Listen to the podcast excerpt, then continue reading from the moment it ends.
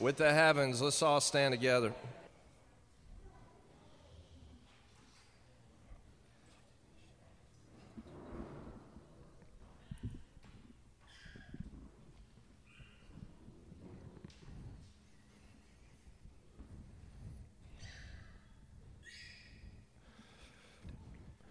Jesus, we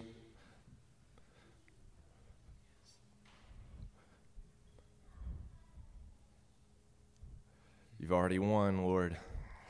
The victory is already yours. We stand in a position already victorious. The Lord said to my Lord, Sit until I make your enemies your footstool.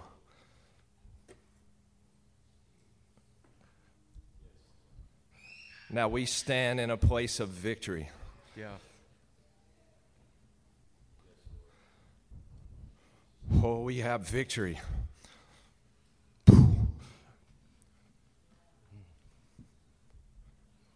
We have victory now. Victory over every circumstance and every problem. The victory, we have victory now. Yeah.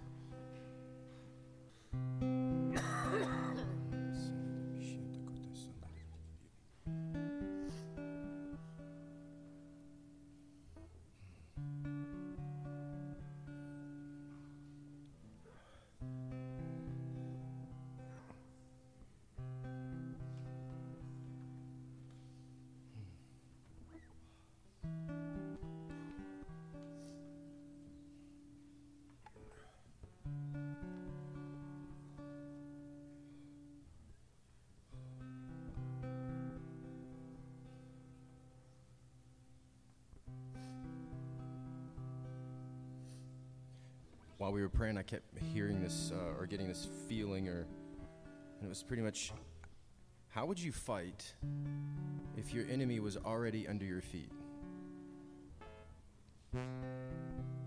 And um,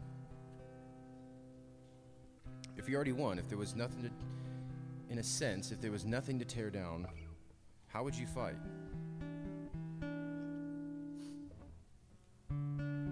Then I kept feeling for myself, oh, okay, so then the fight is more do I believe that the enemy is under my feet?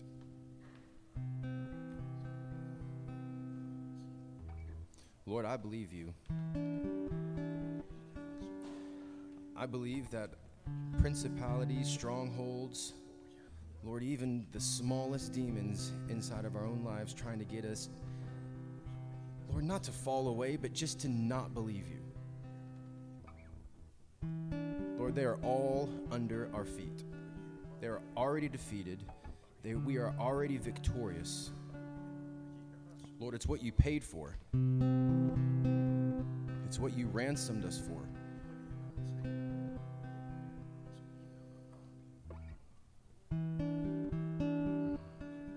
Lord, I bring captive every thought. Lord, and I sit. Sit in the position that your blood paid for. Lord, I choose to sit with you and watch you put your enemies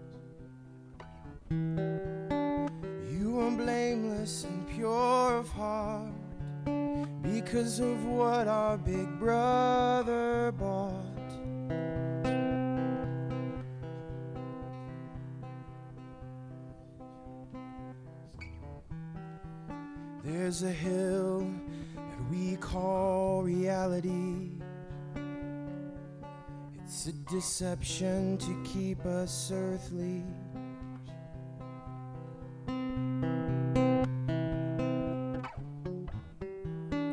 And we are invited to the heavenlies.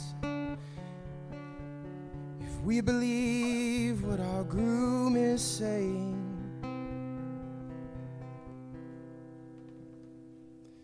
Come up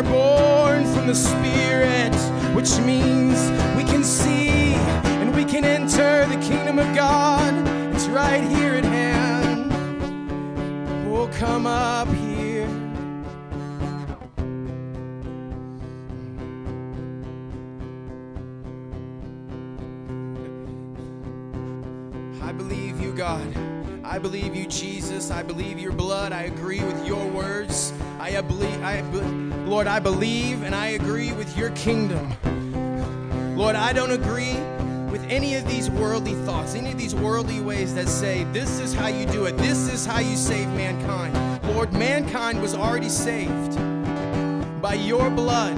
And I agree. I agree with your kingdom, with your rule, with your sovereignty.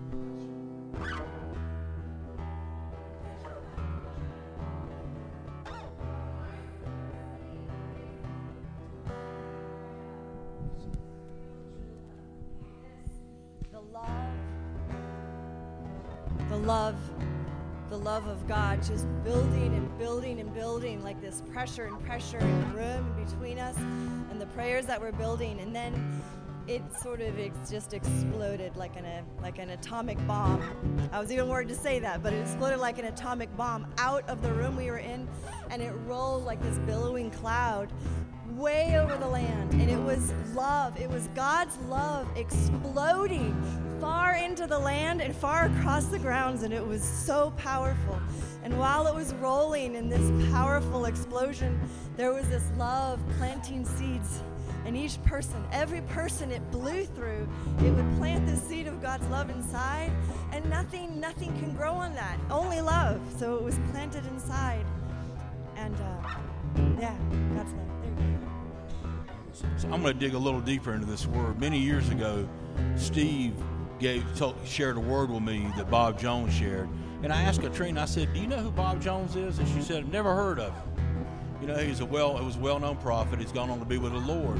But Bob prophesied that exact thing. It's an atomic bomb of love going off over Ashland, western North Carolina. Can you feel the Spirit of God? Let that love go off in you. Let it go off in you this morning. I shall bring a healing revival. I shall bring a healing revival. I shall bring a healing revival. God says to this region, let it go off out of you. It's the love of Christ. He said, I'm enthroned on righteousness, justice, accompanied by love and truth, or his foundation. And the, and the fear of the Lord is built on that foundation with that love that she was talking about. Let it go off in you. I want to encourage you again. Pursue love, but desire spiritual gifts, especially that you might prophesy. God wants this body edified corporately and individually. Prophesy, prophesy, prophesy. Word of knowledge, word of wisdom. Let it be loosed in this room. Let it fall, Lord, like rivers of living water. Mm, Bring your power and your love, O Lord. We bless you, God.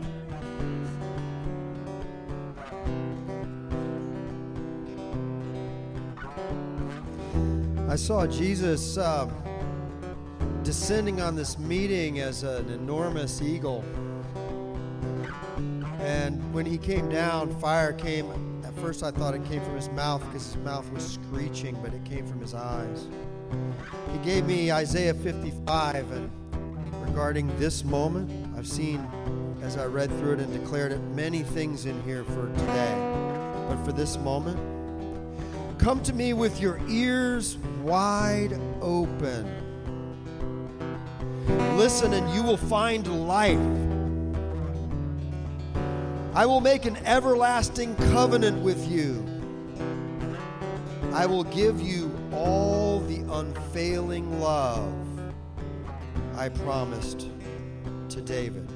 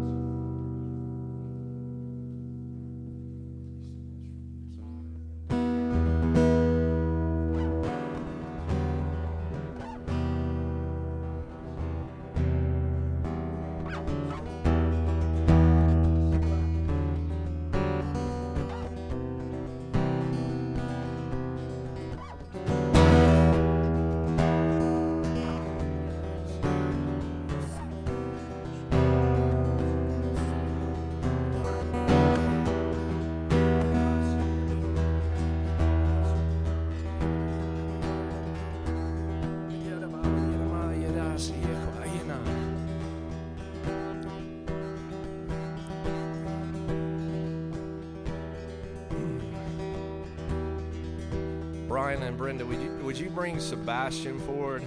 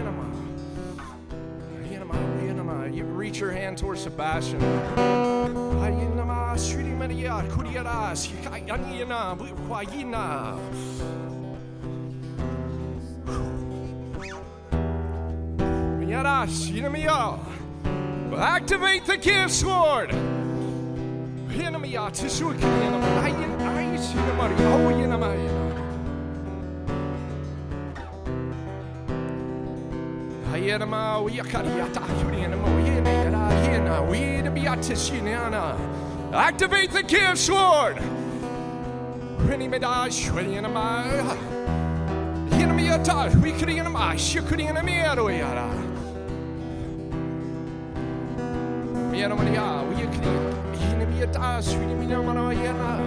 Activate the gifts, Lord. Activate the gifts, Lord. From young and old,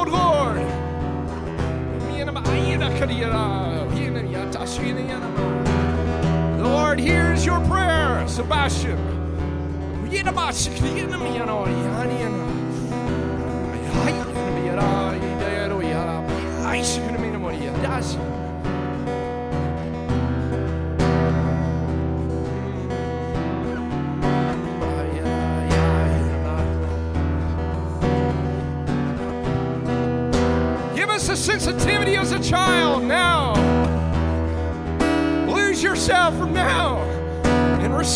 Greatness of the Lord. Receive the majesty of our King.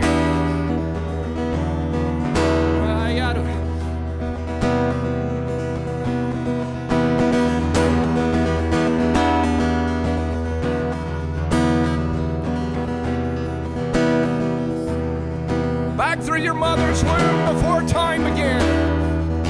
Hmm. Activate. Activate the kids.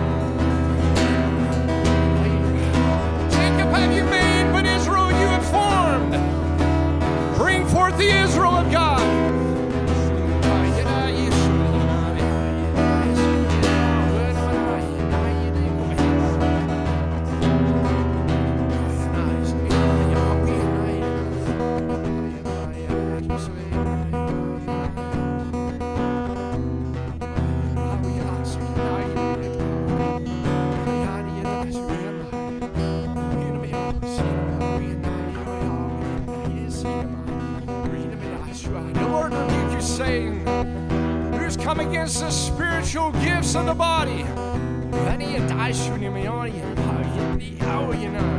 The Lord rebuke you, Satan.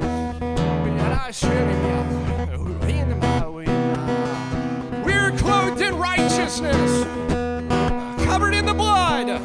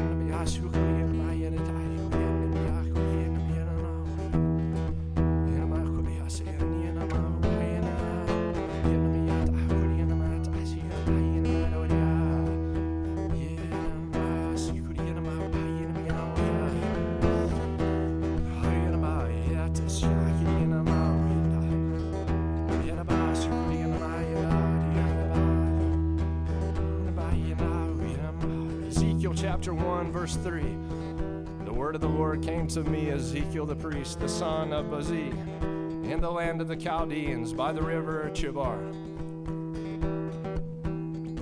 And the hand of the Lord was on me there. And looking, I saw a strong wind coming out of the north, a great cloud with flames of fire coming after one another, and a bright light shining round about it. And in the heart of it was something colored like electrum.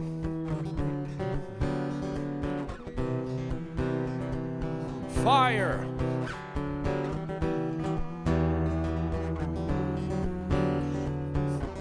There's a part we participate in the Lord here. The vision of electrum,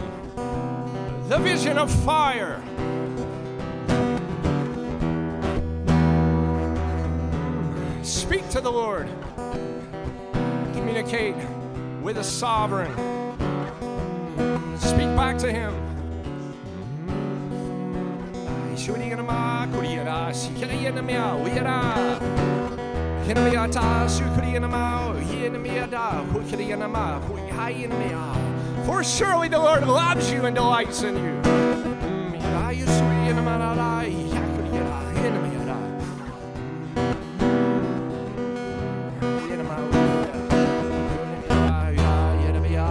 Fire. Fire, Lord. We ask you for fire, Lord.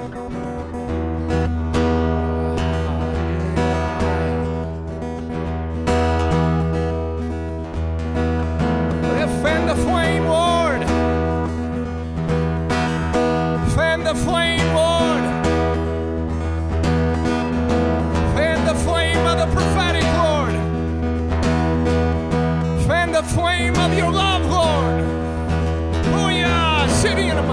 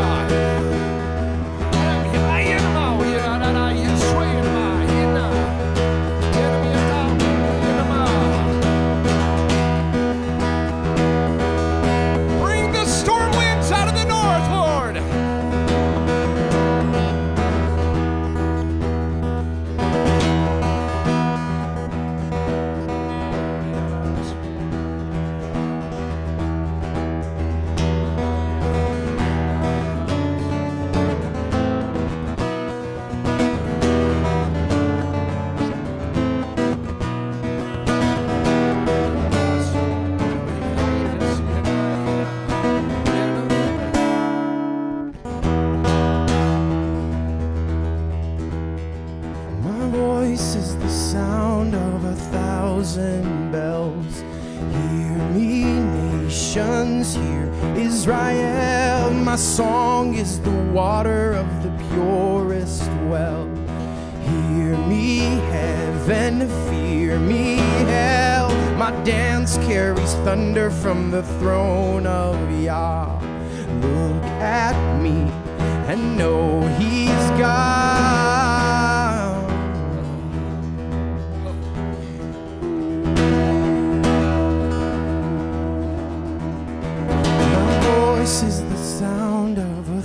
Thousand bells. Hear me, nations, hear Israel. My song is the water of the purest well. Hear me, heaven, fear me, hell. My dance carries thunder from the throne of Yah. Look at me and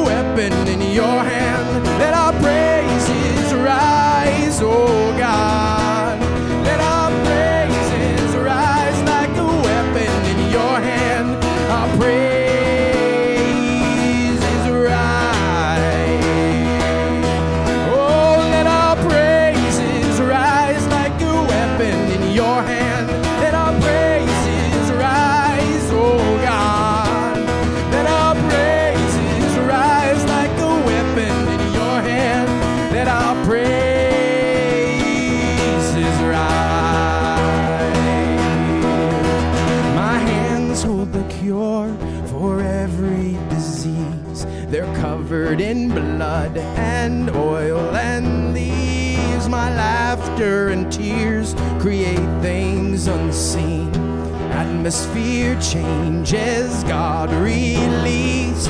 My worship is armed with spirit and truth. Sacred, accepted, is pleasing to you.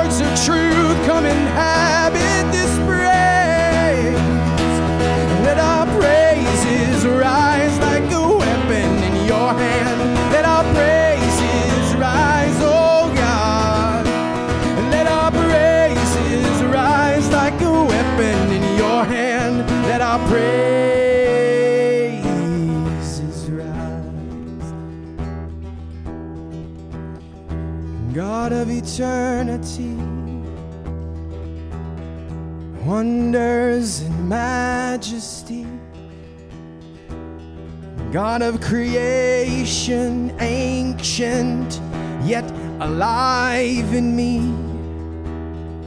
God of all nations, uncharted galaxies.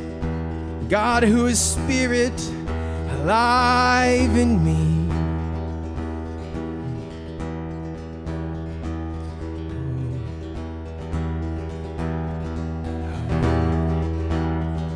God who is alive in me. God who is alive in me. Oh, ancient of days, creators of the heavens and the earth, and all that can be perceived. God who is alive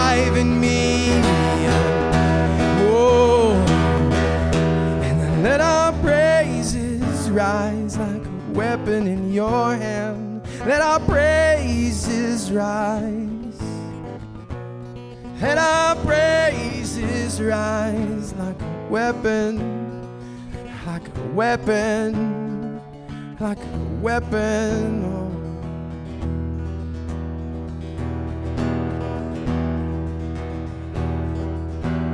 Let our souls and spirits arise weapons in the hands of a living God. Oh, let the burial places, oh, be overturned with resurrection, resurrection and life.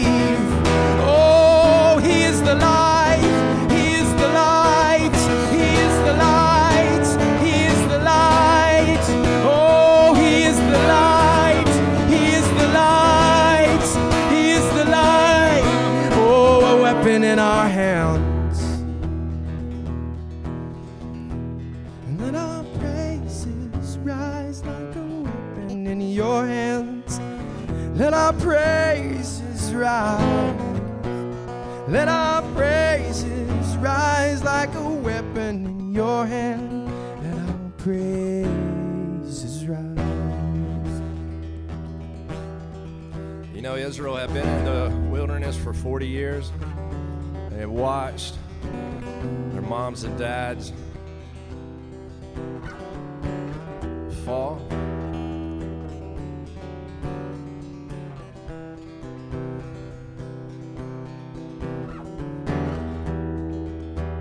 Many of us have seen the order of things within the church. And we've seen something that didn't work.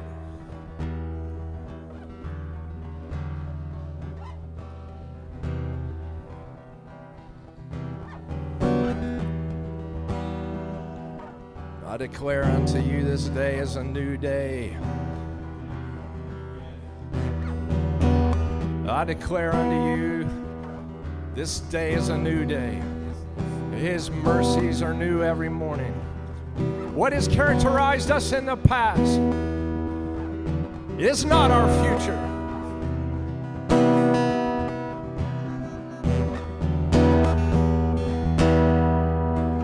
There's an expression coming. There's an imitation of the man Jesus. There's a church triumphant, victorious.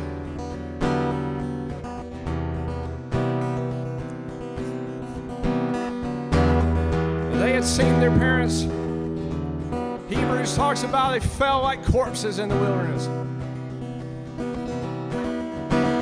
And he said, Don't harden your hearts like your forefathers did in the day of provocation. But hey, we labor therefore to enter into the rest of faith. Oh, but when we get into the rest of faith, we mobilize.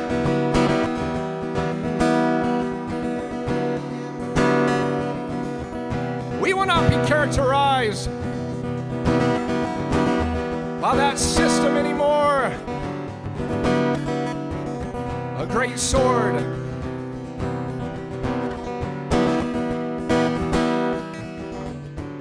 Jesus is bringing the great sword.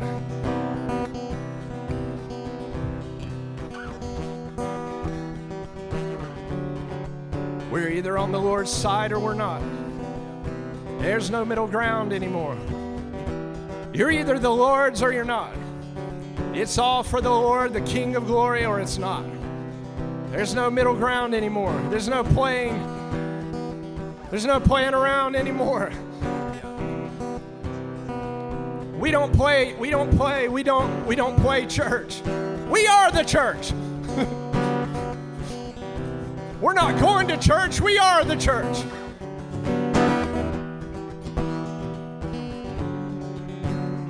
Fire. Oh, fan the flame of fire, Lord. Fan the flame of the fire of holiness and truth.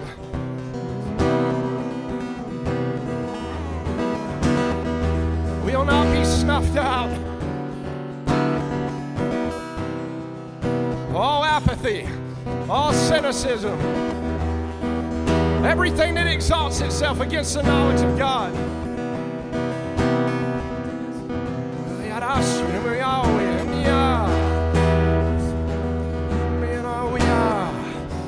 Let the Jerichos come down in every city. oh, let them see and let us be seen for who you really are in us, Lord. We're not hiding anymore. Is rising in the nations. Oh, the root is rising. Oh, the Israel of God. Oh, let the root rise.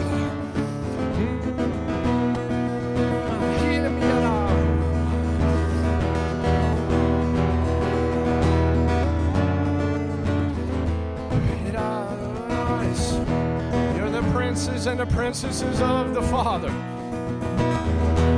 The loved ones of our King. You're the ones. You're the ones He shed and bled for and purchased as His own family.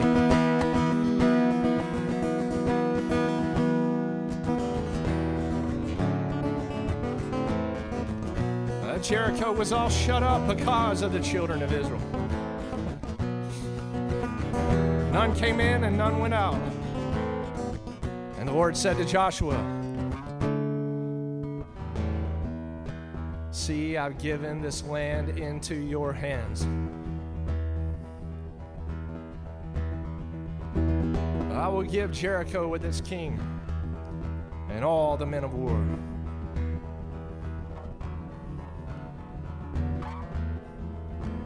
A global move right now. Oh, this is happening all in the nations right now. See, I've given the land to you.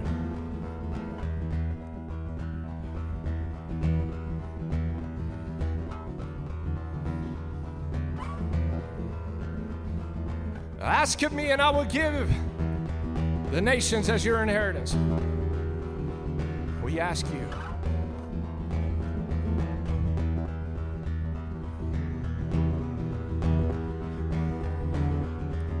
Let all the fighting men make a circle around the town. Go around it for six days.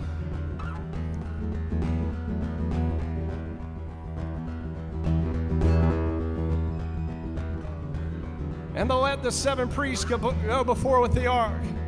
And let the seven loud sounding horns in their hands. And on the seventh day, go around the town seven times. And let the priests blow their horns. and make sound of the long note on the horn. Let the people give a loud cry.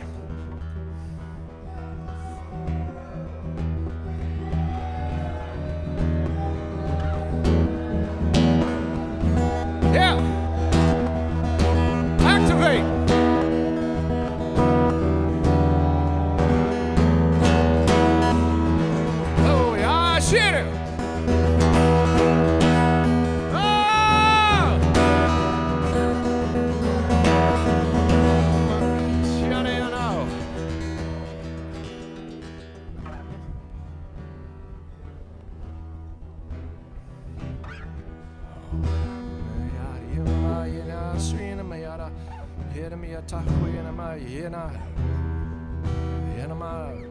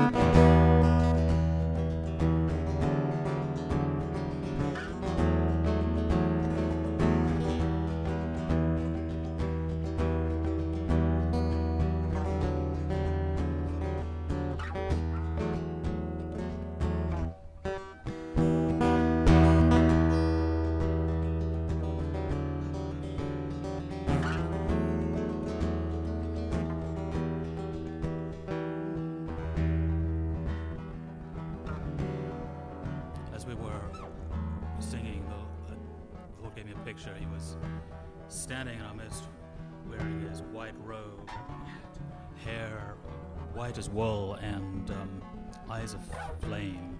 And he was holding a sword, dripping with blood. And in Isaiah 34 6, it says, Yahweh's sword is filled with blood. For Yahweh has a sacrifice in Bozrah and a great slaughter in the land of Edom. And then in Isaiah 63, verse 1 Who is this who comes from Edom with dyed garments from Bozrah? Who is this glorious in his clothing, marching in the greatness of his strength? It is I who speak in righteousness, mighty to save. And then Micah 2, verse 12 and 13 I will surely assemble Jacob, all of you. I will surely gather the remnant of Israel. I will put them together as the sheep of Bozrah, as a flock in the middle of their pasture. They will swarm with people. He who breaks open the way goes up before them. They break through the gate and go out, and their king passes on before them with Yahweh at their head. Yes, Thank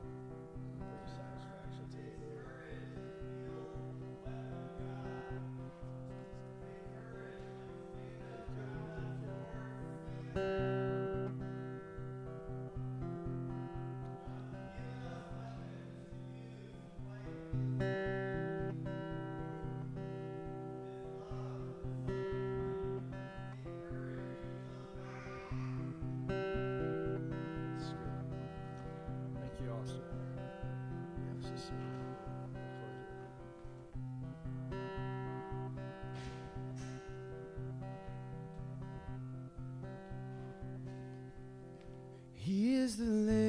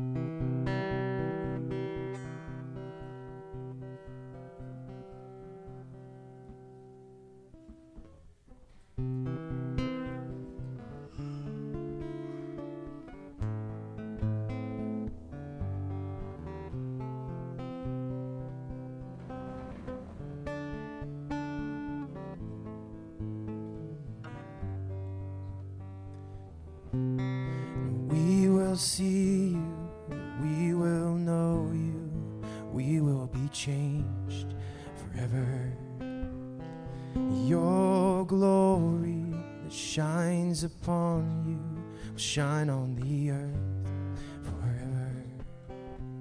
And a song will be released that never has been heard with one voice and with one sound forever,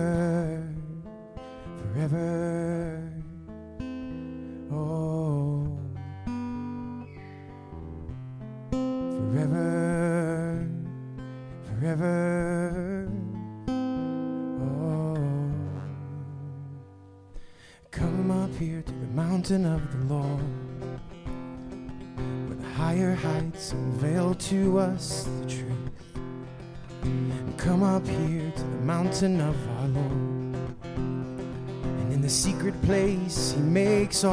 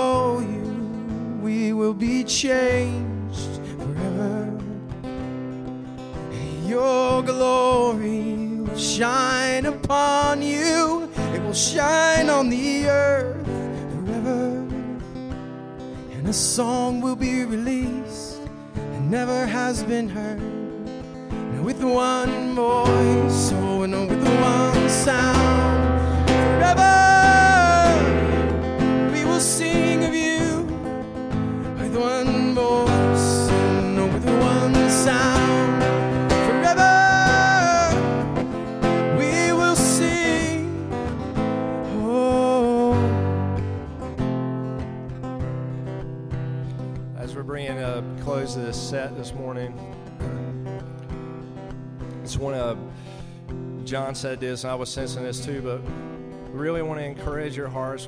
Thank you so much, Pete, uh, for obeying the Lord here. Just to encourage you with this word again, we want to set this in your heart with uh, Micah chapter 2, verse 12. Listen, listen to the word of the Lord again. I will surely gather all of you. O Jacob, I will surely collect the remnant of Israel. Just like he said, I will give a hundred in this place, he said, and I will give 10,000 and expand the family of the Lord out of this place. And he says, Surely I will do this. Surely, surely I will gather my remnant. And I will bring Israel together like a sheep in a fold, like a flock in the middle of their pasture. The fold and the pasture shall swarm with men and women and hum with much noise.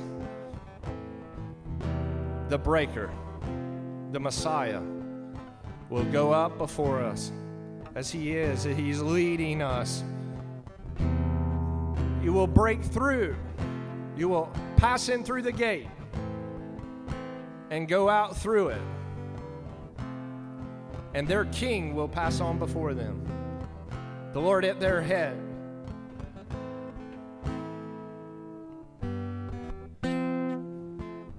Thank you, Jesus, our King. We bless your name. You know, he says he's so satisfied with today. He tells me this every week. He'll say, I'm satisfied. Amen.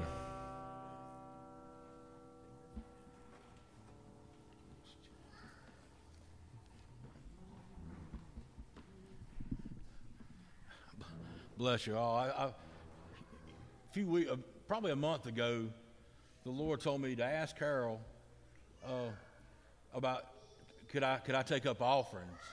And the strange thing is, and that it's just an act of obedience because in all the ministry I've been in, I really don't like to take up offerings. I don't. You know what I'm saying? I don't. And I said, well, "What is it, Lord?" And he he said he said we're going to break through some things. We're going to break through some things in giving. I said, I, said, okay. And he said, what's brought you great joy over the years? I mean, really big joy. And I, and I, and I thought to myself, um, when we go to other countries and we, and we feed a lot of children and a lot of widows and we minister, and, uh, but the joy of feeding other people. And it comes out of Isaiah, uh, Isaiah 58, and I'm going to read a little bit of that. But I, I want to say this too before I get to there is I've had a couple of encounters lately, and one of them was, was with the spirit of joy. And I humbly submit that I go to I go to the Holy of Holies about once a year in the spirit of with the spirit of the Lord. In the spirit of joy uh, met me at the doorway there this year. The interesting thing was most of the time I just walked straight in. I had to duck my head a little bit this time to come in, and the door posts were set at 55 inches. Anybody remember that word we got a little while ago about 50, Isaiah 55? Just, just you know what I mean? Just letting you know the spirit of prophecy is flowing through this room. Let me read you a little bit about what it says in Isaiah 55. There is joy. There is joy unspeakable in this room. I feel it. And I pray breakthrough for everyone who needs a breakthrough in the spirit of joy. Lord, let joy fall along with your love in this place this morning, God. Let us bring, Lord, um, it's not about this offering, God, but let us, but it is and it isn't, Lord.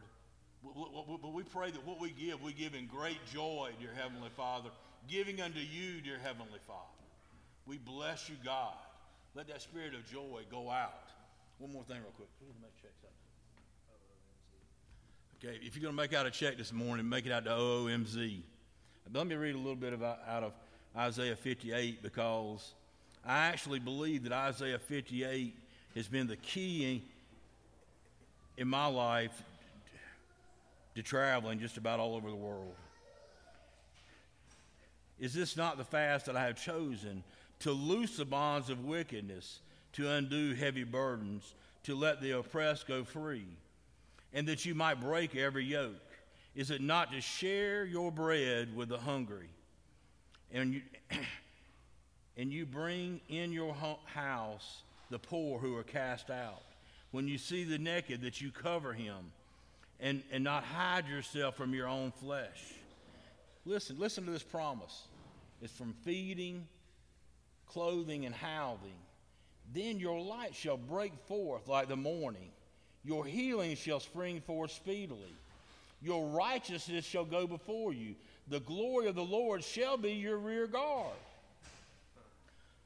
But yet, in, in that, I, I, I have great joy. I, we were, uh, I'm going to take a minute. We were, we were uh, in Guatemala, and we were in some very poor barrios, and, and, and we had about four or five hundred kids scheduled to come one night uh, for salvation and baptism of the Holy Spirit, and, and uh, so there we could feed, we could serve two pieces of chicken, rice, beans, tortillas, and something to drink for a dollar a person. And so I gave the pastor, he said he thinks there'd be a 600 there, so I gave him the money for to, to do that. And he said, "Can you?" It was right before Christmas. He said, "Can you give me another $200?" I said, uh, "I said for what?" He said, that "Some of these kids had never had a Christmas gift in their life." And I said, What can you buy for $200 for, for 500 kids? And he said, I can get it. So he showed up that night, and he had these little bitty rubber balls for the boys and these little bitty plastic dolls for the girls. You know, and to be honest with you, my kids would have thought nothing about it. But when those kids received what that pastor bought them, they broke out in joy. But before that, you know, I bet there was 300 of them came to the altar that night at, at, that, at that meal. And a lot of them received Jesus, a lot of them were filled with the Holy Spirit. But what I'm trying to tell you this morning is your breakthrough is in your giving. Some of your breakthroughs for financial needs, I'm hearing God very clearly, is in your giving.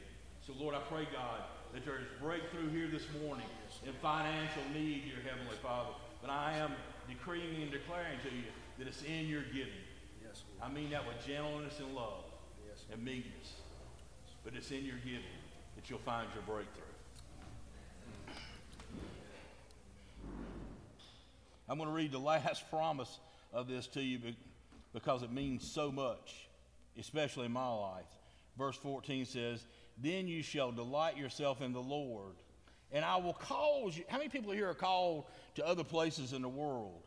And I will cause you to ride on the high hills of the earth and feed you with the heritage of Jacob your father.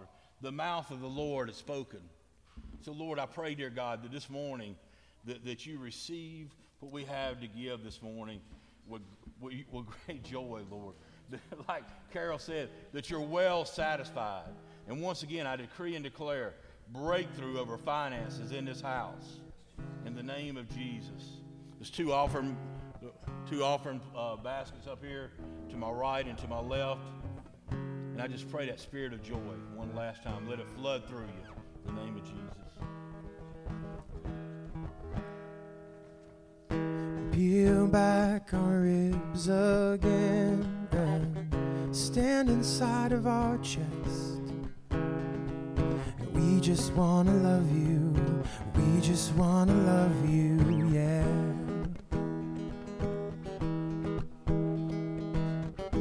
Peel back the veil of time and let us see you with our naked eyes. We just wanna love you. We just wanna love you,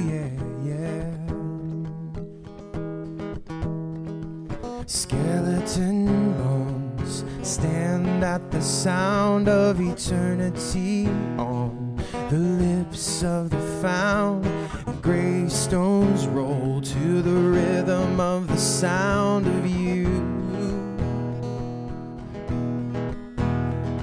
And skeleton bones stand at the sound of eternity on the lips of the found. Separate those doors and let the sun of resurrection in.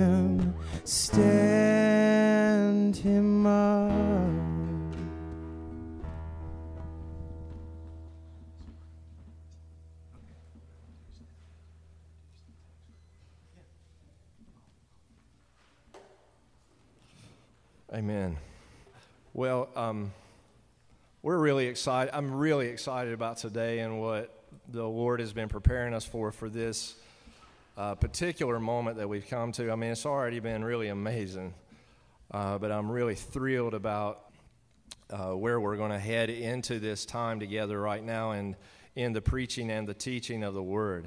And before we and I'm going to launch out in this, but let's go ahead and stand together. And as you know, we're in Luke's gospel, or you may not know that, but we're in Luke's gospel uh, week to week. And uh, I find it so unique with the Lord how He can take the exposition of Scripture. Um, he picked this gospel, Luke, for this time. And then take the exposition, and it's literally like our ministry is walking out that exposition as a body corporately. It's fascinating how the Holy Spirit can do that. And I think you're going to see with joy um, this morning how this is such a beautiful picture of, of the Lord leading us in our midst, even through the exposition of preaching and the teaching of God's Word. Uh, starting in verse 39, as we had finished with verse 38 last week, and at that time, Mary arose and went with haste until the hill, excuse me, into the hill country to a town of Judah. And she went to the house of Zechariah, and entering it, she saluted Elizabeth. And it occurred that when Elizabeth heard Mary's greeting, the baby leaped in her womb. And Elizabeth was filled with and controlled by the Holy Spirit.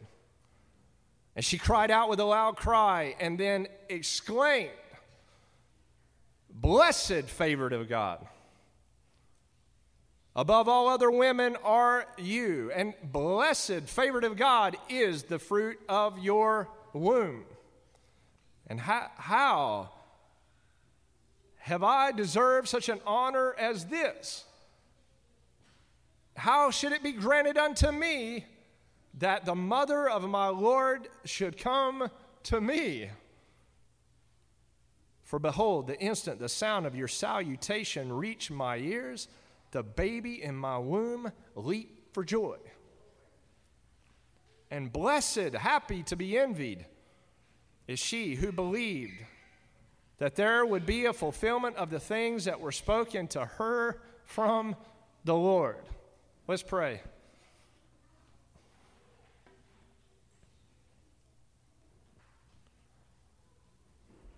Lord, when you bring together the, the Baptist, uh, John, crying, is going to cry out in the wilderness saying, Make straight the highway of, of the Lord. Make straight his path. Bring up and elevate the place of holiness. Let every heel be made low. Let every crooked place be made straight. Bring forth the presence of the Lord. And in the same room, the power, the dimensional space of power comes into the room and Jesus, your, your very presence comes, and Elizabeth perceives. Mary believes with all her heart that what you had said. And how could it be? By in both cases were impossible, Lord. It was impossible to bring your presence and your power together, your promise and your oath, because heaven was going to reign. Heaven was going to come down. Heaven was going to come to earth. And we, in some way, here this morning, we get the opportunity to believe for the impossible, to see your presence and your power, to, to engage with your promise to us and the oath and the truth, that for you're the truth, you're the way, and you're the life, Jesus.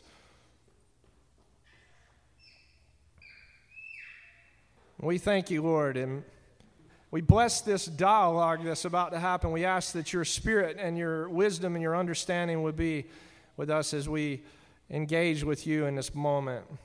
In Jesus' name, amen. You may be seated.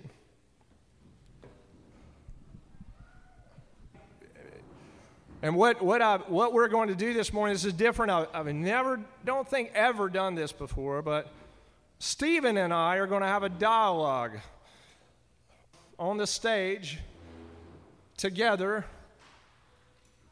from two different perceptions. And, it, and this really, really happened with Jennifer Scroggs.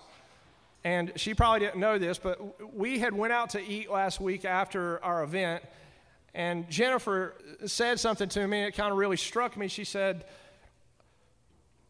How did you feel, Carol, being a Nazarene growing up? Did you kind of, now I'm paraphrasing you, Jennifer, but did you kind of feel like you were the cat's pajamas? That's not what she said, but did you kind of feel sort of special? And uh, we grew up in the, you know, I'm a few years older than her, but we grew up in the same nursery really like right over here at the First Church of the Nazarene in um, Hendersonville, uh, where my dad was associate pastor there. And, you know, I kind of heard her say that, and I was like, this is um, fascinating to me. Because last Sunday, the presentation of the word was John the Baptist, Jesus the Nazarene, this little baby born in Nazareth this other baby who will be called the, bap- the great baptizer. And it just hits me all of a sudden. There's a Baptist on the stage and a Nazarene. Uh, weren't you raised Baptist? Oh, yeah. Baptist minister, you know, right here in Henderson County, my dad, Nazarene pastor. We have a Baptist and a Nazarene from our roots. I've dedicated. Were, were you dedicated in the I, I was too. We're the firstborns of our fathers. And we love our dads a lot. We love you guys. Thank you for standing for the Lord. Yes. And our mothers. We love you and we honor you. But it just kind of hit me all of a sudden. Here we are. Jesus the Nazarene and John the Baptist. And remember last week, the, the text was is that John the Baptist was saying, Hey, make right, make straight the path of the Lord. And, um, you know, I'm, I'm not Jesus and Stephen's not John. Okay, I just want to make that clear. but that the Lord has a, a sense of humor. and it, it just hit me all of a sudden. It's a Nazarene and a Baptist. And that this is the roots of our foundation. I, I was knee high to a grasshopper myself, dedicated. You know, Stephen dedicated within two different ministries. And I, and I, I say this, you know, the Baptists have a different ecclesiology than the Nazarene. Baptist ecclesiology is the congregational, congregational vote. And in the Nazarene, the leadership is moved from top down, and the Baptists are kind of moved bottom up, you know. And I asked the Lord one time, I said, which ecclesiology do you approve of? Do you like the Presbyterian, which is like a board of elders? Do you like the Baptist, which is the congregational vote? Or do you like the one that's a, the ecclesiology comes from the top down? Which ecclesiology do you like? Because, you know, whichever one it is, I want to be in that one. And the Lord, I mean, as clear as day, almost internal audibly says, the one that produces humility. He didn't care which ecclesiology. Now, that would blow all the theologians right out of the water, and all the church planners and everybody would be upset with me for saying that. But that's what the word said to me, and he said, I want humility. So if it takes a congregational vote for their pastor, and they get to decide and it produces humility, then so be it. If it takes the general superintendent to decide through the district superintendent and that produces humility, so be it. If it takes a plurality of elders, so be it. Whatever produces humility. Because God what? Resists the what? But gives what? Grace, Grace to the humble.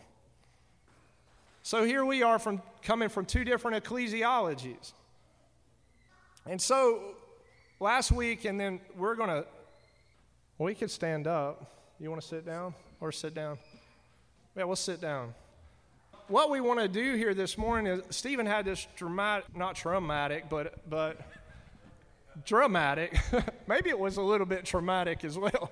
I don't know, but encounter with the Lord this last week. And and one of the things that was going on in last week's sermon is you know me, I come from a certain set of uh, words. Uh, you know, I, I'll say things, somebody says, What is he talking about? You know, what is he saying? And what, what the Holy Spirit said when we met together this week is have a dialogue between yourselves and conversate so that the congregation can get a feel or an understanding because Stephen has a rich understanding that comes from the Lord that I don't necessarily talk like, but he does. You know, we would we would love we love the whole congregation. So we're like we want to integrate this material from scripture into you. We want you to get a hold of this. We want you to hear this dialogue so that you can engage with the word of the Lord. And so I'm going to set a parameter and then we're going to have a conversation.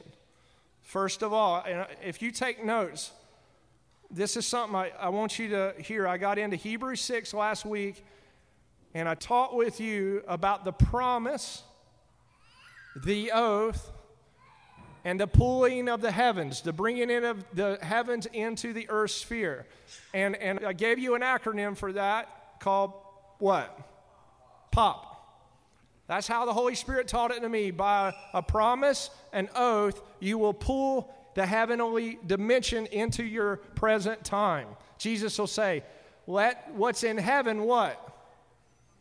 Come to earth. And so, so with that, now, here's another way I want you to, I'm going to set a framework. Promise, oath, pull. So, hear me now. Presence and power. Baptist, Nazarene. John the Baptist brings the presence. John tells us what we shouldn't do. Y'all know about what you shouldn't do. Jesus reveals to us what we cannot do. Promise, oath, pull. Baptist, Nazarene, the heavens. Presence and power. And, uh, and so there's a structural framework for you, and this is in Hebrews, this is in the gospel. I can just say this one more way because I'm just presenting this to you prophet, priest, king. So, what is observed prophetically is actualized internally and implemented externally. This is the way this works. And you and I were created for heaven. You were created for the Lord. And what, what we want to have in this dialogue is what maybe some of the hindrances have been to us and present this way that God has created us in Trinitarian, prophet, priest, king, he, and promise oath pull. He wants us to operate like this. And, uh, and so we're going to begin um, our dialogue.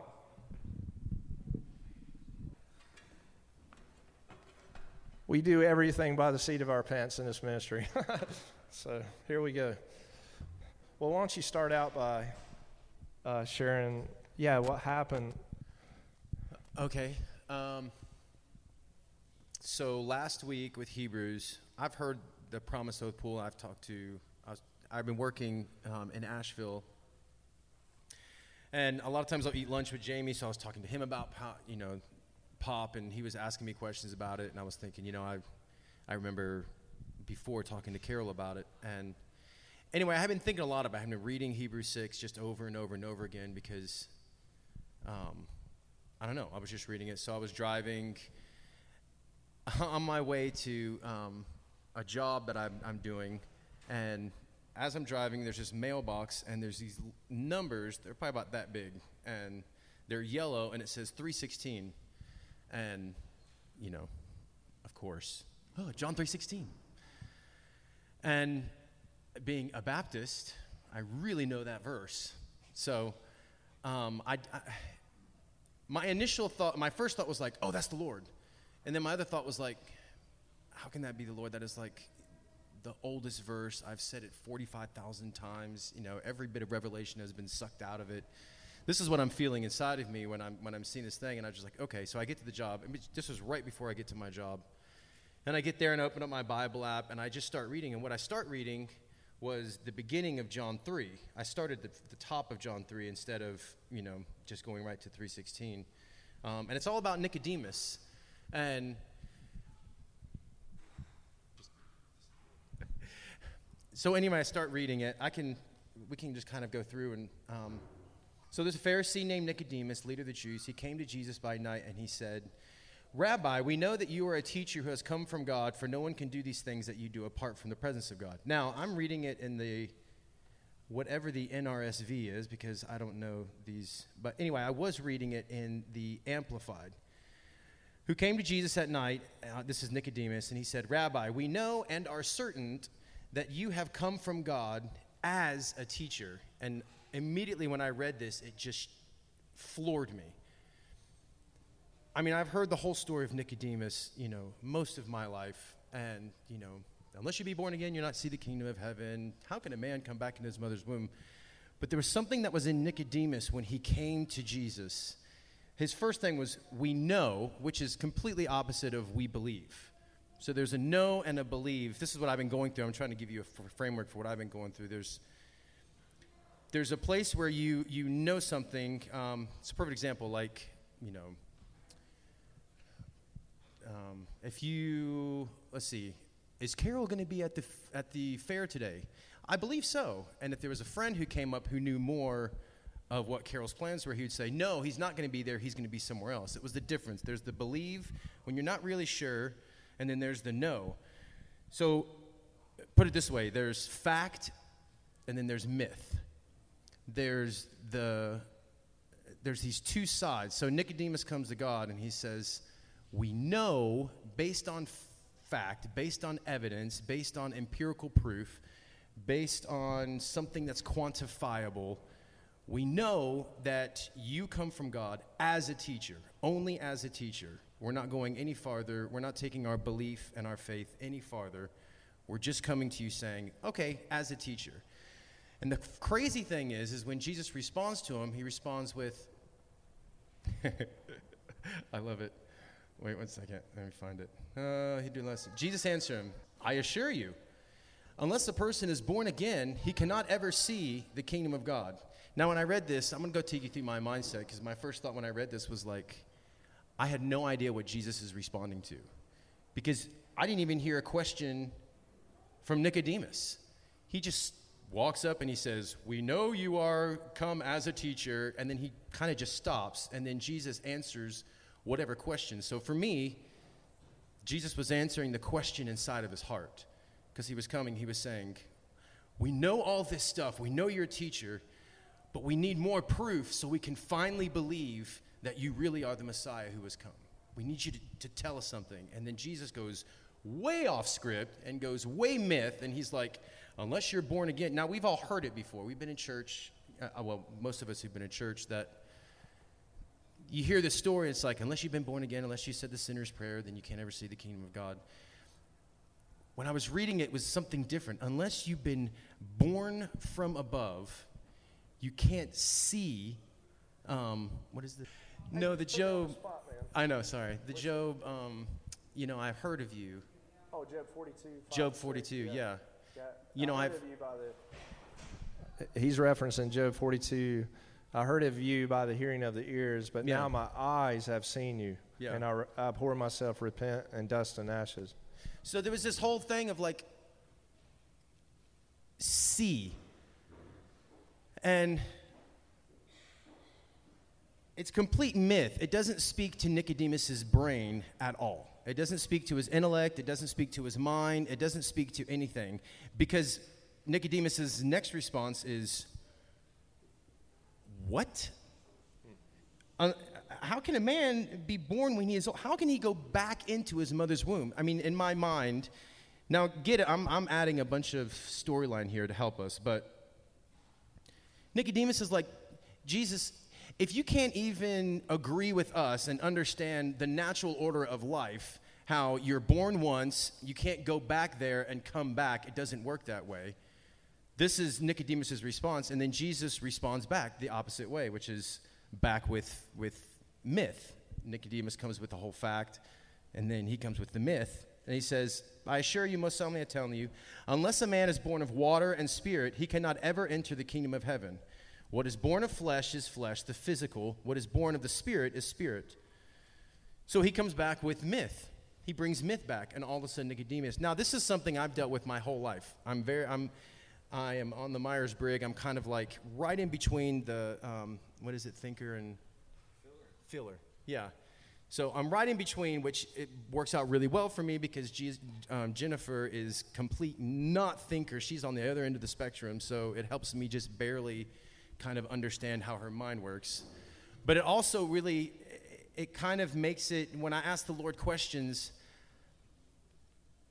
my natural gravitation is to want to hear fact or want to hear proof or want to hear basis or want to hear um, all these things. In other words, I want to hear with my mind, and God is screaming through my heart, through myth. And I feel like this is what Jesus does. So in the meantime, I'm reading this. Mind you, I'm sitting at my job on my phone. Just started. I had to start writing it down because I was just blown away. Like, oh my gosh, Lord, this is you speaking to me out of John 3:16. Who would have thought? Um, So, do you mind if I cut in? no, cut in. So, one of the things that when Stephen was sharing this with me this week, it, it occurs to me all of a sudden that how many of you kind of understand or have an understanding of psychological projection? Many you, you kind of studied this, all right? Maybe not all of you, but basically you perceive things to be a certain way, and out of your perception, you imprint that onto the way that you think about something else or someone else. Now, most of us would not be aware that we project onto other people or uh, onto society our own ideas.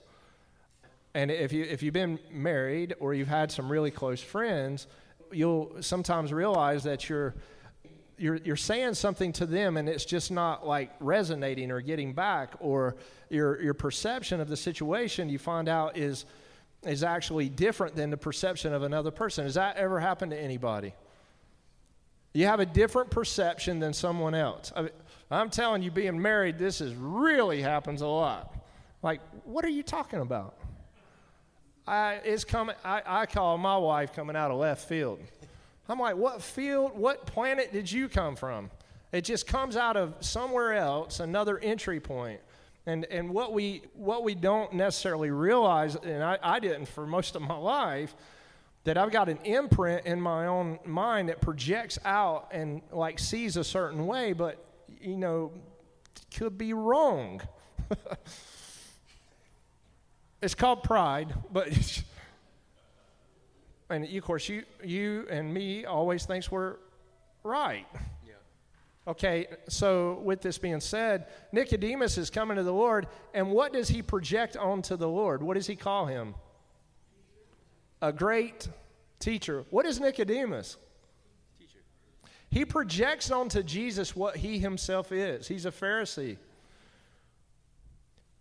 He can only recognize Jesus based off the imprint of his own soul. Now, hear, hear, hear this because this is what, when you're bringing this out, Stephen, I'm like, oh, Nicodemus is uh, basically committed the fallacy of fact by projecting onto the Lord. We know you're a great teacher because you have to be, because these, you did these works, they came from you.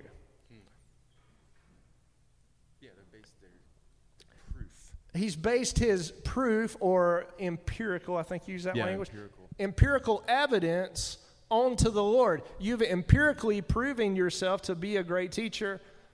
This is the only way I can accept you because I myself am one.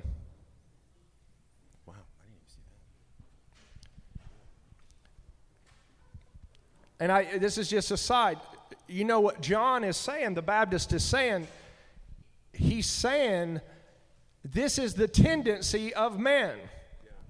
And when I say man, I mean mankind and woman to project onto the Lord what we are. One of the, and, and, and this is where this, we're going to build a basis here.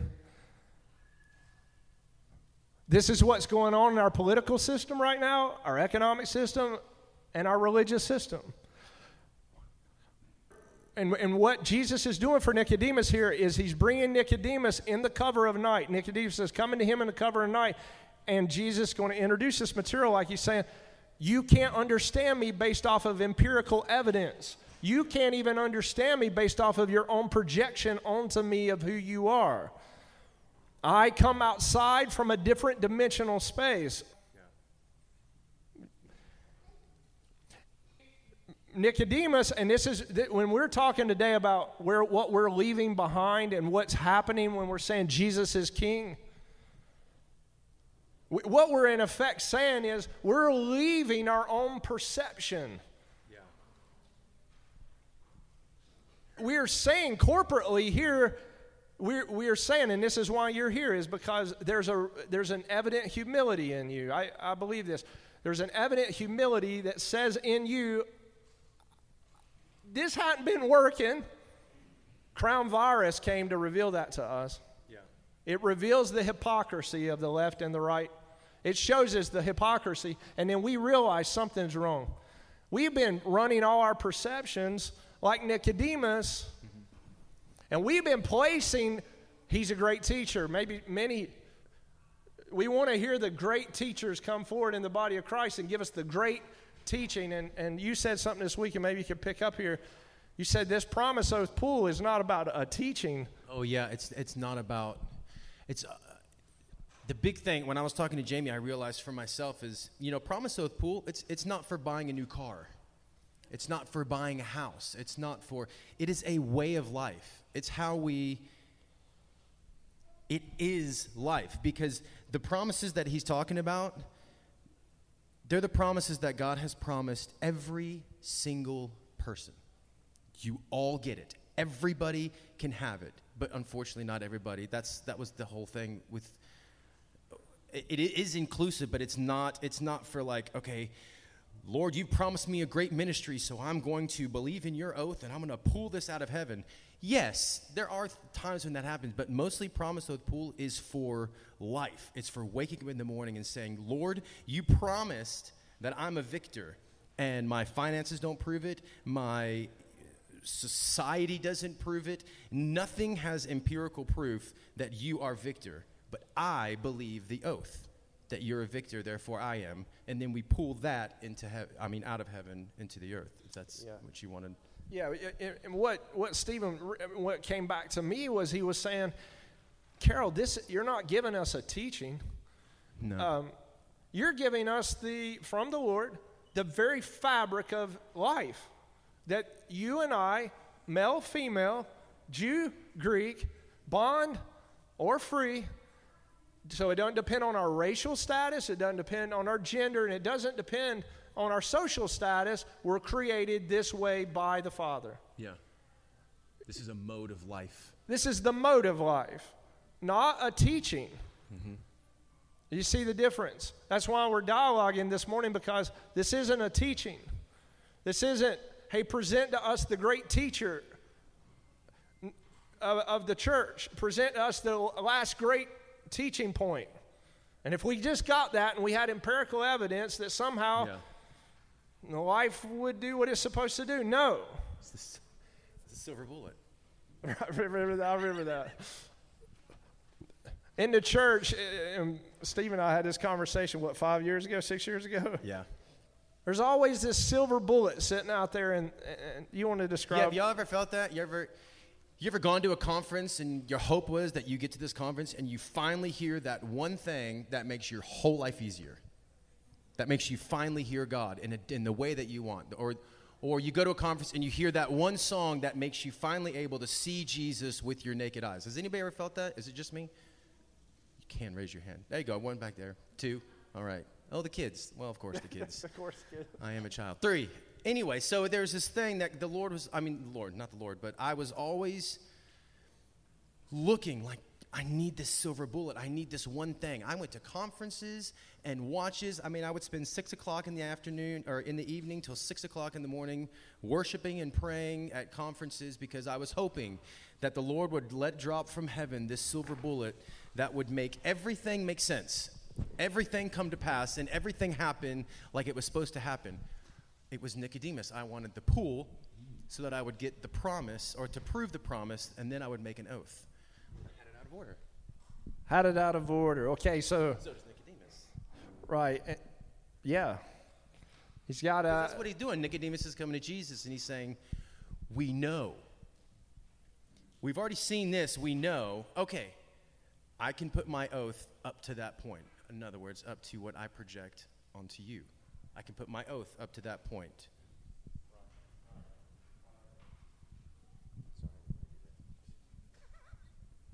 So, so faith is the title deed hoped for.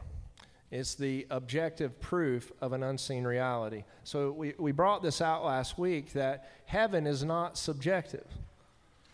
Now, most people believe that heaven is subjective, meaning that that that it doesn't have any undeniable proof with it. But see, the things of heaven are more real than this platform. They're more real, they're, they're very much more real. And yet, the Lord, what He's wanting to do with us is He, he wants us to come into a place of humility. And, and this is what you and I have to do. Nicodemus is making an attempt on this, but come into a place of humility. And, and this is something he told me to say this to the church that you're willing to go blank slate. Now, hear me out. Stephen says, and it's in the text, that Nicodemus, Nicodemus says, This is what I know. But what God's looking for from us is to say, I don't know. You ever, you ever in the church? When were you saved? They give us the date. When were you filled with the Holy Spirit? They give us the date. When were you baptized in the Holy Spirit? They give us the date. I'm done. One of the greatest hindrances in the church or in ministry is I've arrived. I heard this lady one time, she said she was baptized in the Holy Spirit. She said, I just stuck my head up out of the dirt. Everybody else had set the standard there, and she's saying, I'm just getting started.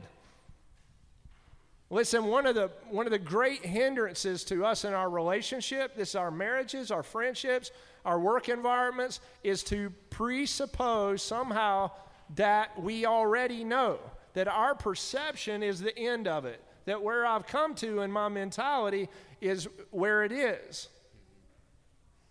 And Jesus is going to blow this man Nicodemus' circuits. Yeah. And say that it's not your empirical perception and evidential life that actually uh, that you know anything and he and he goes on he, he begins to say you must be born again if you're going to see anything. You you can't see um uh, the Lord, you know, He said, "Hey, Carol, you know, or He never called me Carol. He calls me son. Son, go blank slate.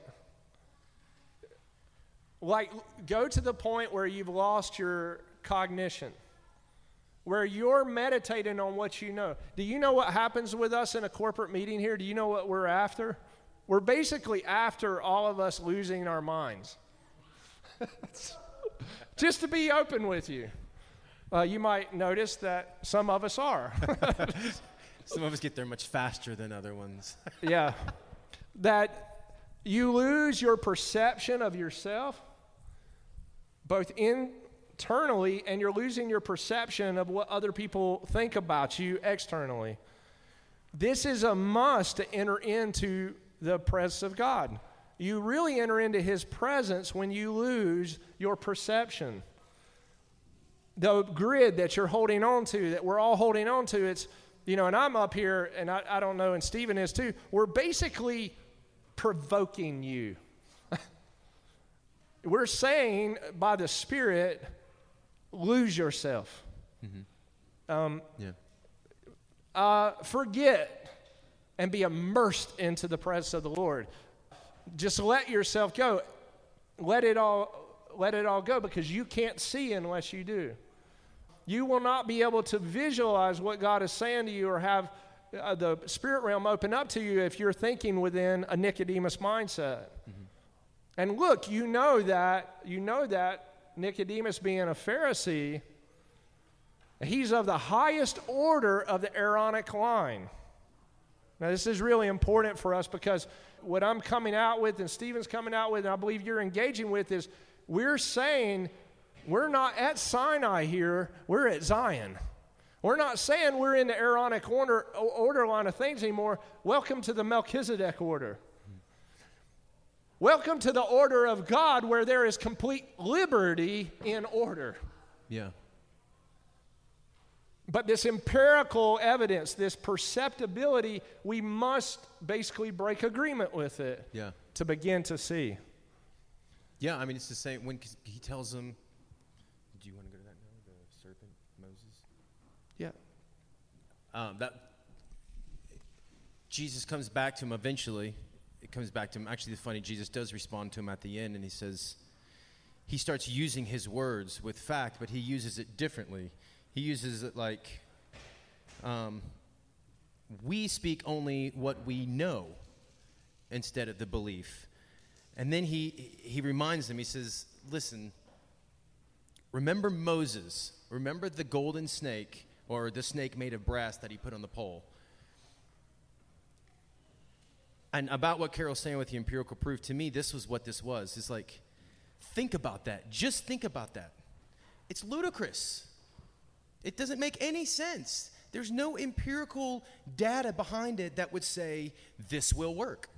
It, it is it doesn't make any sense. God sends poisonous snakes in, they kill the Israelites, and then God tells Moses, put a snake on a pole, and when they look at it, they'll be healed. It makes no sense. He's telling Nicodemus, look, in the past, this is what happened. That makes sense. No. All they had to do was just look at it, and they'd be healed. Then he goes on to go even farther, and he says, So the Son of Man will be lifted on a pole. And he compares, he, he does these two, he puts them together for Nicodemus, which is ironic because he doesn't tell, you know, when you read the whole passage, you never get the sense that he makes Nicodemus aware that he is the Son of God. You know, when he stands before a Pilate, I am he, you know, all this kind of stuff. When he talks to Nicodemus, you get the kind of sense that he's talking to Nicodemus like, when he comes, it's very, it seems very vague, but he's like hammering in, when, which all Nicodemus wants is for him to say, This is who I am, and empirically prove it, and then you have me. I'm yours. You completely have me. But it's the Aaronic order. Right. Um, it's very interesting, too, and you brought this out uh, at our meeting this week, that Jesus will use um, a singular pronoun when he's referencing Nicodemus. Yeah. But he uses a plural pronoun when he's referencing himself. Now, now hear this out because he says, "We speak what we know." And I, and uh, and you were bringing this out, and I and I said, "Man, how is it that Jesus is saying we speak what we know? You say what you know, but we speak what we know." And the Lord spoke to me while Stephen was bringing this out, and he says, "You see, the we is." In, in the case of the Lord, there's a triple witness. He has a triple witness, everything Jesus said. He'll, he'll tell people many times, he'll say, Truly, truly, I say to you. When he says something, he sees it. God said, Let there be light. And he saw that there was light. God, whatever he says, he sees it. And so he says, We speak what we know. He's setting a plural pronoun back to himself. He's referencing some other that is actually giving him the basis of his authority. He's saying, I am the promise, I have the oath, and when I testify of something, it has a triple witness the Father, the Son, and the Holy Spirit. He has the true perception. He has the perception of we, not the perception of you. This is profound. Humility leads us to this, but I, will just tell you a little sto- story to kind of help with an illustration.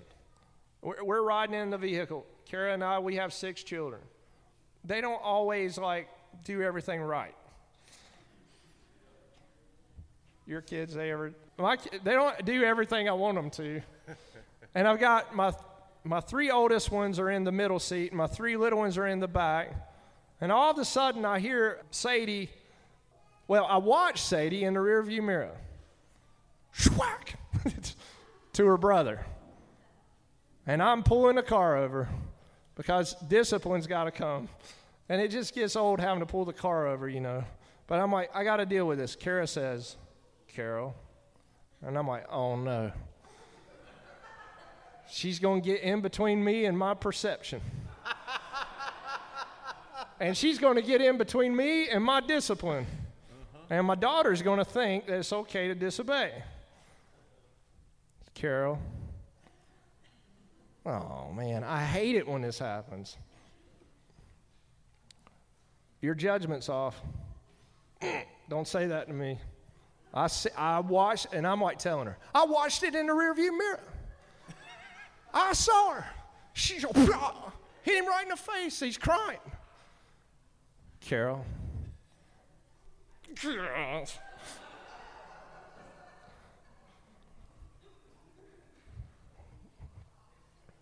Your perception's off. No, it's not. no, it's not. No, it's not. I saw her in the rearview mirror. I'm dealing with this. Your perception's off. Ugh. You don't know what you're doing here. You don't know what you're doing. You're going to make her perceive this okay to hit her brother. You don't understand what you're doing. And but I feel that still small voice and I hate it again because she's right. you know, she's right again. How do you get right so many times? Woman. it's the woman you gave me, Lord. It's the woman you gave me. And um, find out that one of her brothers had said something under his breath and was hurting her feelings. Both, I think both of them were. And they had been basically digging at her. They didn't want daddy to see, so they got their heads a little drooped down. They're cutting at my little lady, my little baby. And she had about all she could take. Is it right what she did? No. Is it right what they did? No. But did I see it with my own eyes? No. Was I wrong? Yes. My perception was off. I had visualized what I could see. I had empirical evidence, yep. and yet I had missed the entire situation entirely. You see, you can have a partial judgment and execute wrongly. And this is what is so, this is vital. This is vital for us you know, in the raising of our families and the, in the, in the way that we perceive one another, we're making, we can make an accusation and be completely off base. I have a lot of examples like that. we say here what we say, we, and he, because of learning this the hard way. Because you can, with your own eyes, you can, with your own, I mean, literally, your own ears, with your own skin, be wrong. Mm-hmm. You can have empirical evidence and be absolutely wrong because the perception does not come from Him. Something's missing, something's out of the way. It was, my, it was an idea that I had, yes, but it may not be. It may not be the Lord. And here, here, here's the thing God resists the proud. Yeah. You know what I was about to do? I was about to divide my baby's heart from her daddy. I, I mean, I was coming out the door. Why? Because I didn't perceive rightly. and it was causing division in my family. Now, I had to address my sons. You, you don't speak to your daughter, your sister that way. I have to address my daughter. When someone accosts you and hits you, that don't mean, or I mean, say something to you, doesn't mean you're supposed to hit them in the face, right? That, it doesn't make it right. I'm not agreeing with wrong. God isn't either. God isn't saying it's okay if you abuse somebody or mistreat them. He doesn't say that. But He is saying you need a perception that comes from heaven. Yeah. What's He going to get into into the text? If I can't tell you of earthly things, Nicodemus, if you don't get this based in perception and you don't humble yourself here, Nicodemus, to see to see into the kingdom of God, how can I mean think about this, think about how profound what the Lord is saying. Because we could think that what is being said here is profound. He said, I can't even tell you of heavenly things. I can't even explain the heavens to you, the structure of the heavens. I can't even bring this into the event with you if you do not take time to realize that it is more than likely the case that your perception is off, even if you were to see it with all five of your senses. And this is why this is why it is so important. And I, my family is learning this, and I pray that all of us will learn this. You really and I do not make our decisions best apart from the presence of God. So, the promise of God is yes and amen. And, and presence and promise, remember, goes together. You and I can't make good decisions in the flesh. The flesh is enmity with God. We, we will not make good decisions. We must be covered under the shadow of the Most High.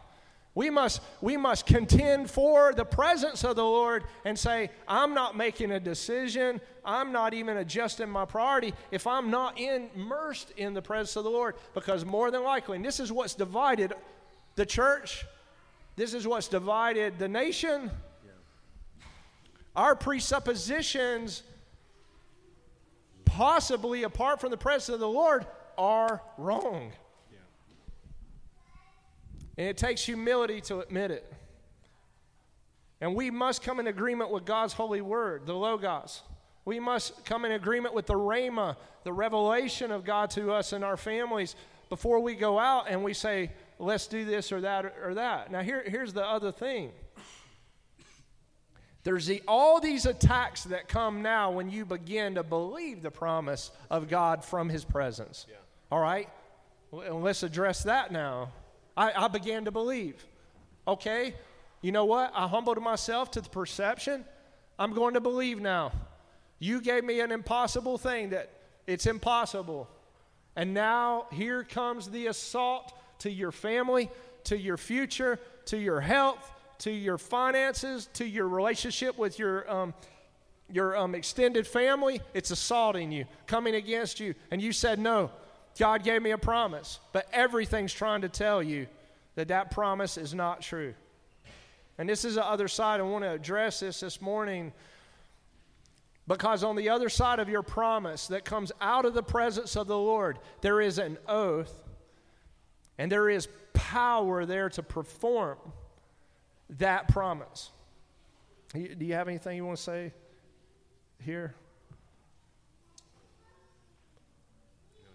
Okay, so so many of us in this room have tasted the promises of God, and many of you have had the oath come and you've seen the power of God come to deliver things in your life. You've watched you've watched this, so you have a framework of this.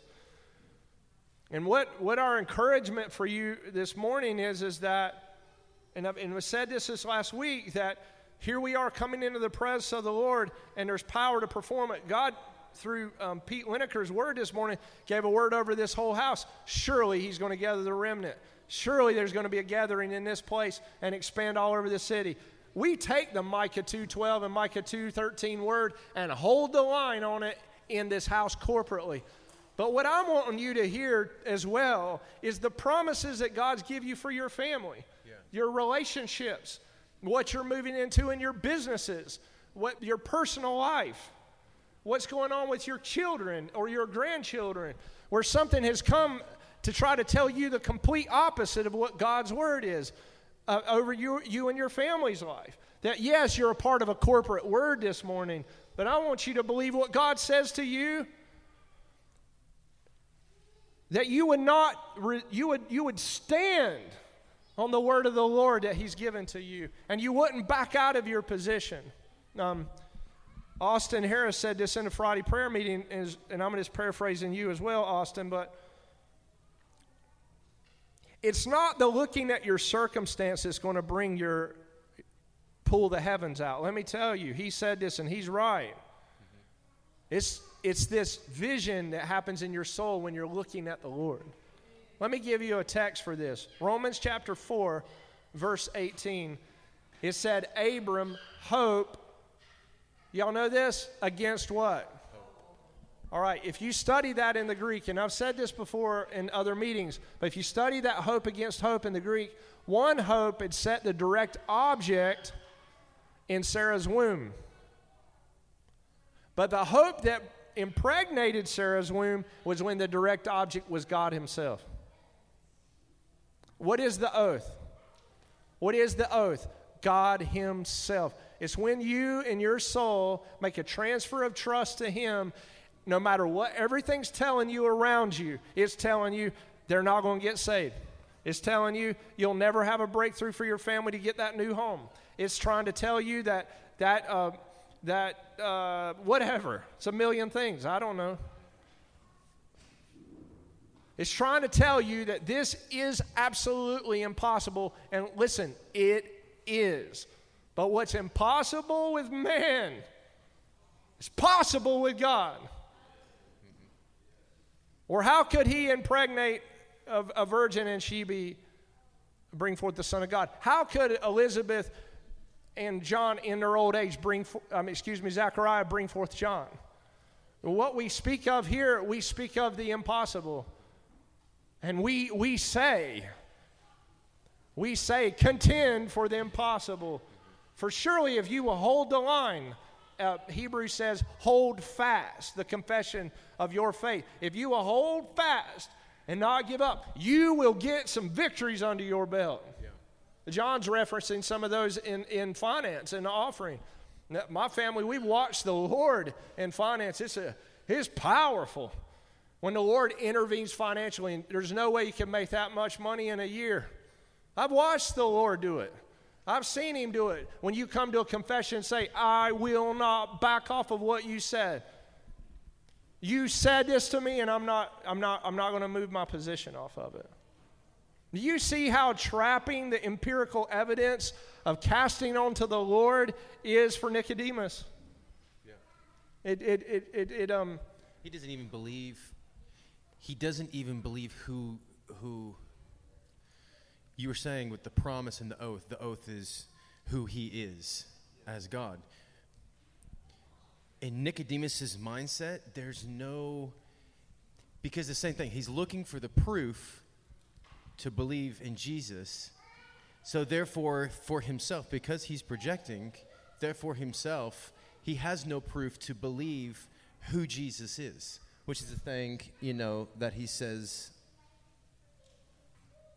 there's a mindset to that the, the same promise oath pull actually i think actually works too with the way what we actually believe who god is. Because jesus saying are you going to believe me as a teacher? That's what it was.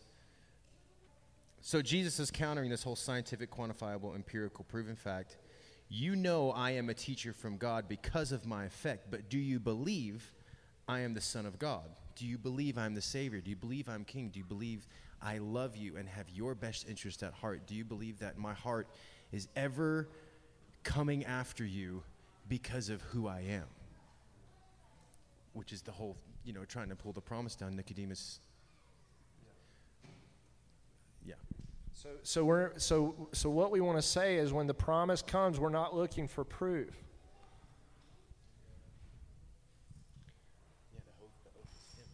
We're looking for the oath, which is Him.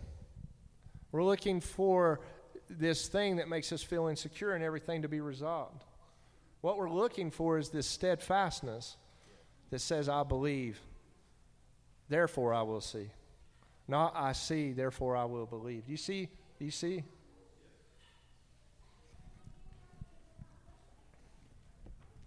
What we're going to do right now is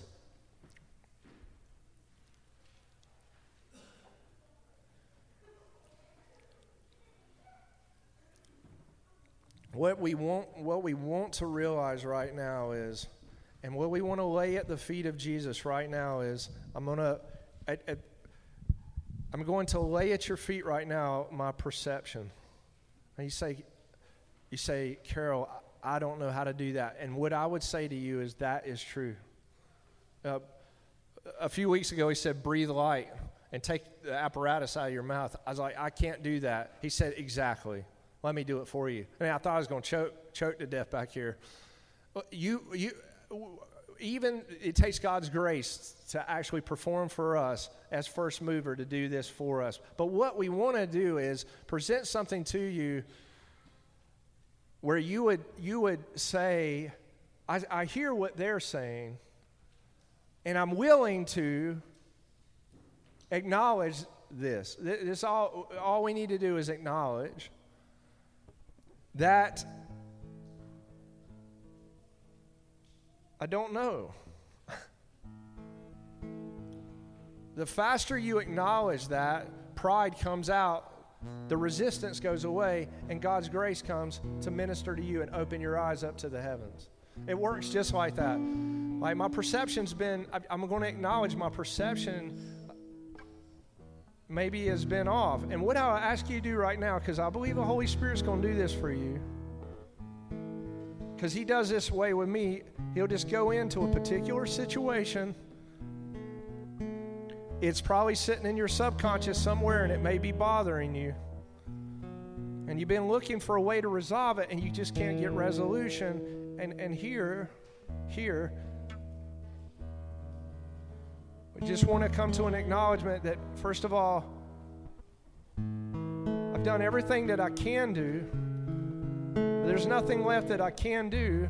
And then what we're going to do is we're just going to transfer our trust over to the Lord. And, and what we want to do is get into this mode every day. I'm just, like, this is life. This is daily life. Sometimes Karen and I's like, she's like, we're having to do this like all the time. Constantly redirect, constantly redirecting, constantly having to redirect because my perception's off. I mean, I, um, a constant redirection back to Him. And, and what can happen is you begin to gaze at Him, the beautiful one. You just begin to gaze at Him. And so it's not, oh, I got to keep redirecting. It's just, what happens is you start to live in His presence every day. You wake up in the morning in His presence, you go to bed in His presence. Something's trying to tell you, and you're just like, no, your presence, Lord. And then you start to see miracles. Watch them with your own eyes. Reveal the power of the Lord Jesus coming in to solve the issues you can't solve. I'm telling you, there's some people in here right now. You need a breakthrough. And the Lord made us this way, and it's got, I've done all I can do. Okay? I transfer my trust over to you, Lord. I'm going to let go. And another way to say this is I've caught and I've released. I'm going to release I'm going to release this on to you. Cast all your cares on the Lord. He says, For I care for you. You know, I, I called the person. I tried to make this happen. I moved this this direction. I tried to make this happen this way, and I've done everything I know to do. Good. All right, now stand and see the salvation of your Lord.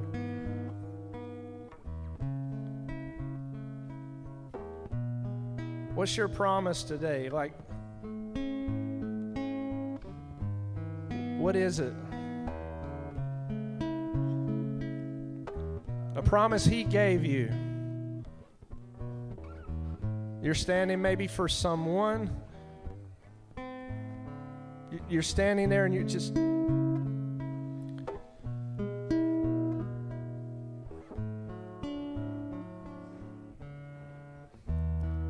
I know what it is. You know, if I could just find proof that they would return love back to me, I would know that, but maybe not, maybe not. I stand. Stephen said this years ago the Lord said, Who told you you were naked? I stand completely vacant right now, can't make anything happen. You know I can't do it, Lord, and I'm just going to acknowledge that right now. I have no power to affect the change in that heart. I have no power to fix this problem. I can't get this moved this way. I can't change this, and I'm just going to say, out of your presence, Lord, I need you to come through.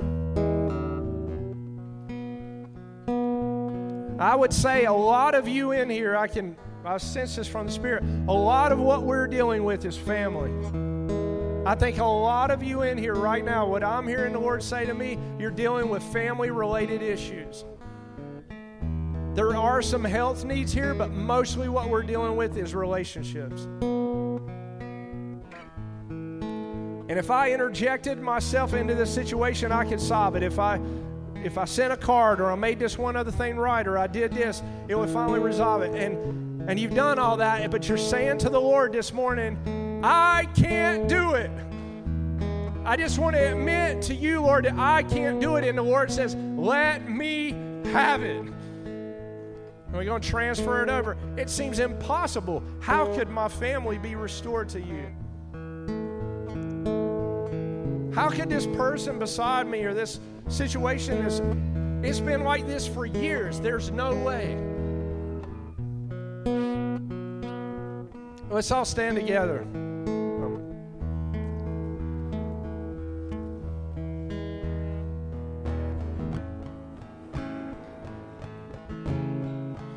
Hey, we're coming to a close here.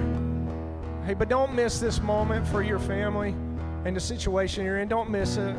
I know we, we've had a very extensive meeting. I, I understand, but don't miss this moment with me just for a minute.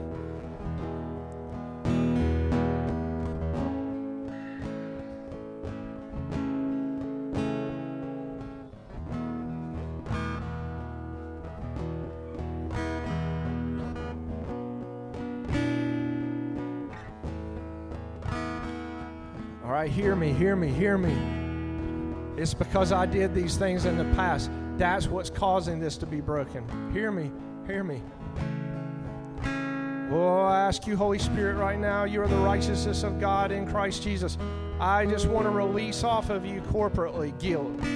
I, I want to take it off of you. The Lord wants to take it off of you.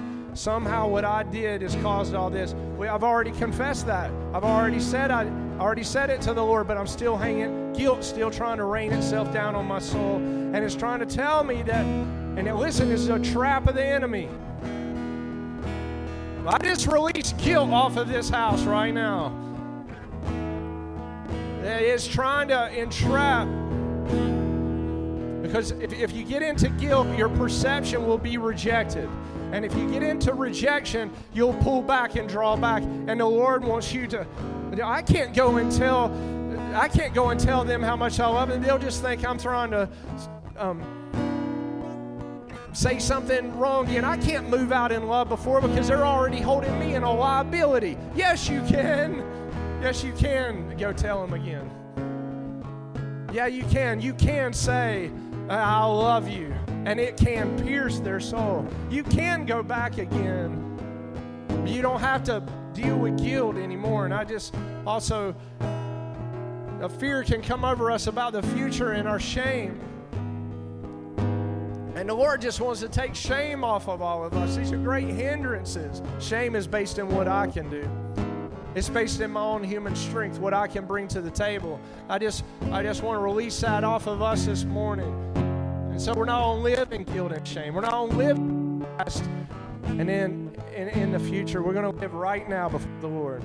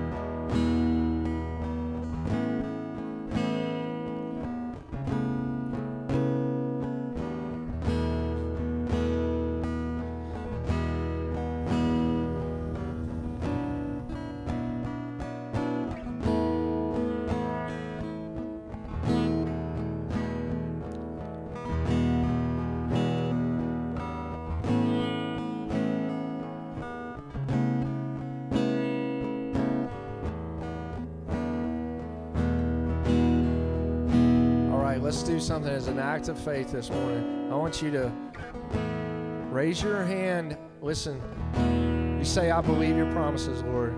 And I'm going to believe right now. I'm just going to raise my hand to say, I believe.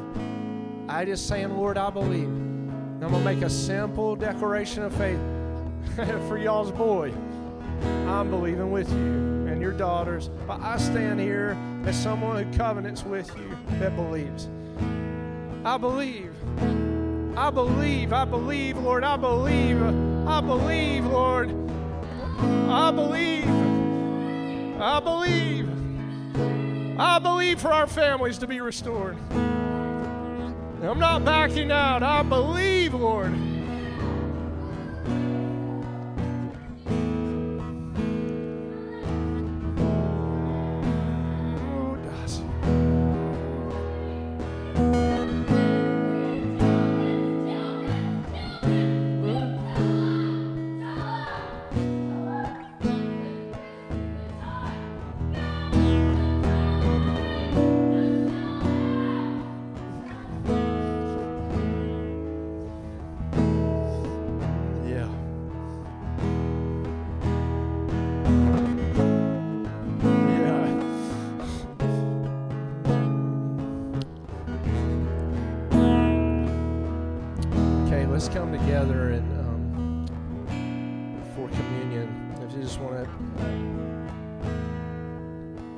Take communion together as a family.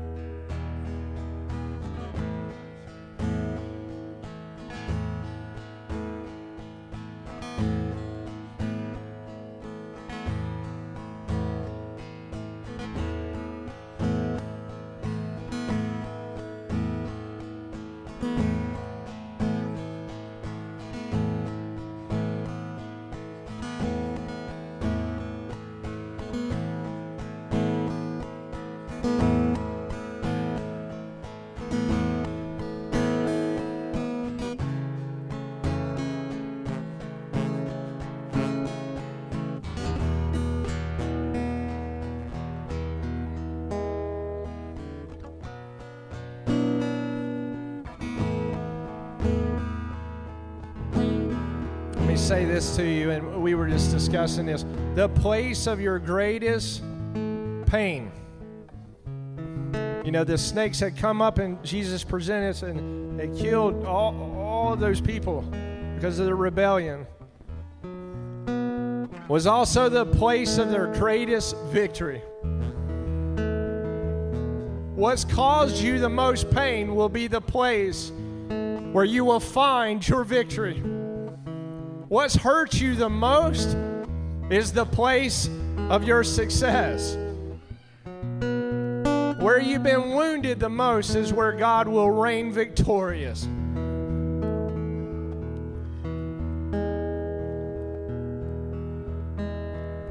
They submitted, Dan, Dan is the, the symbol of the snake. They, they submitted all their judgments up on a tree. God, the Father, displaying his kindness towards us, poured out the cup of fury of his wrath on his Son for us. On the judgment tree, all the judgment's been settled, all the perception has been settled in Jesus.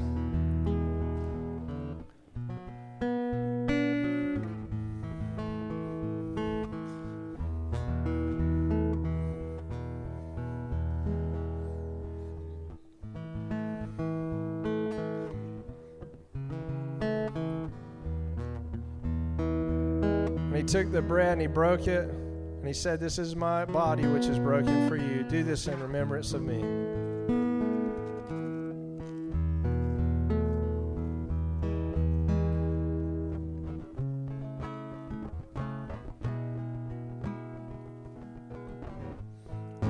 He took the cup and he said, This is the blood of the new covenant, which is poured out for you. Do this in remembrance of me.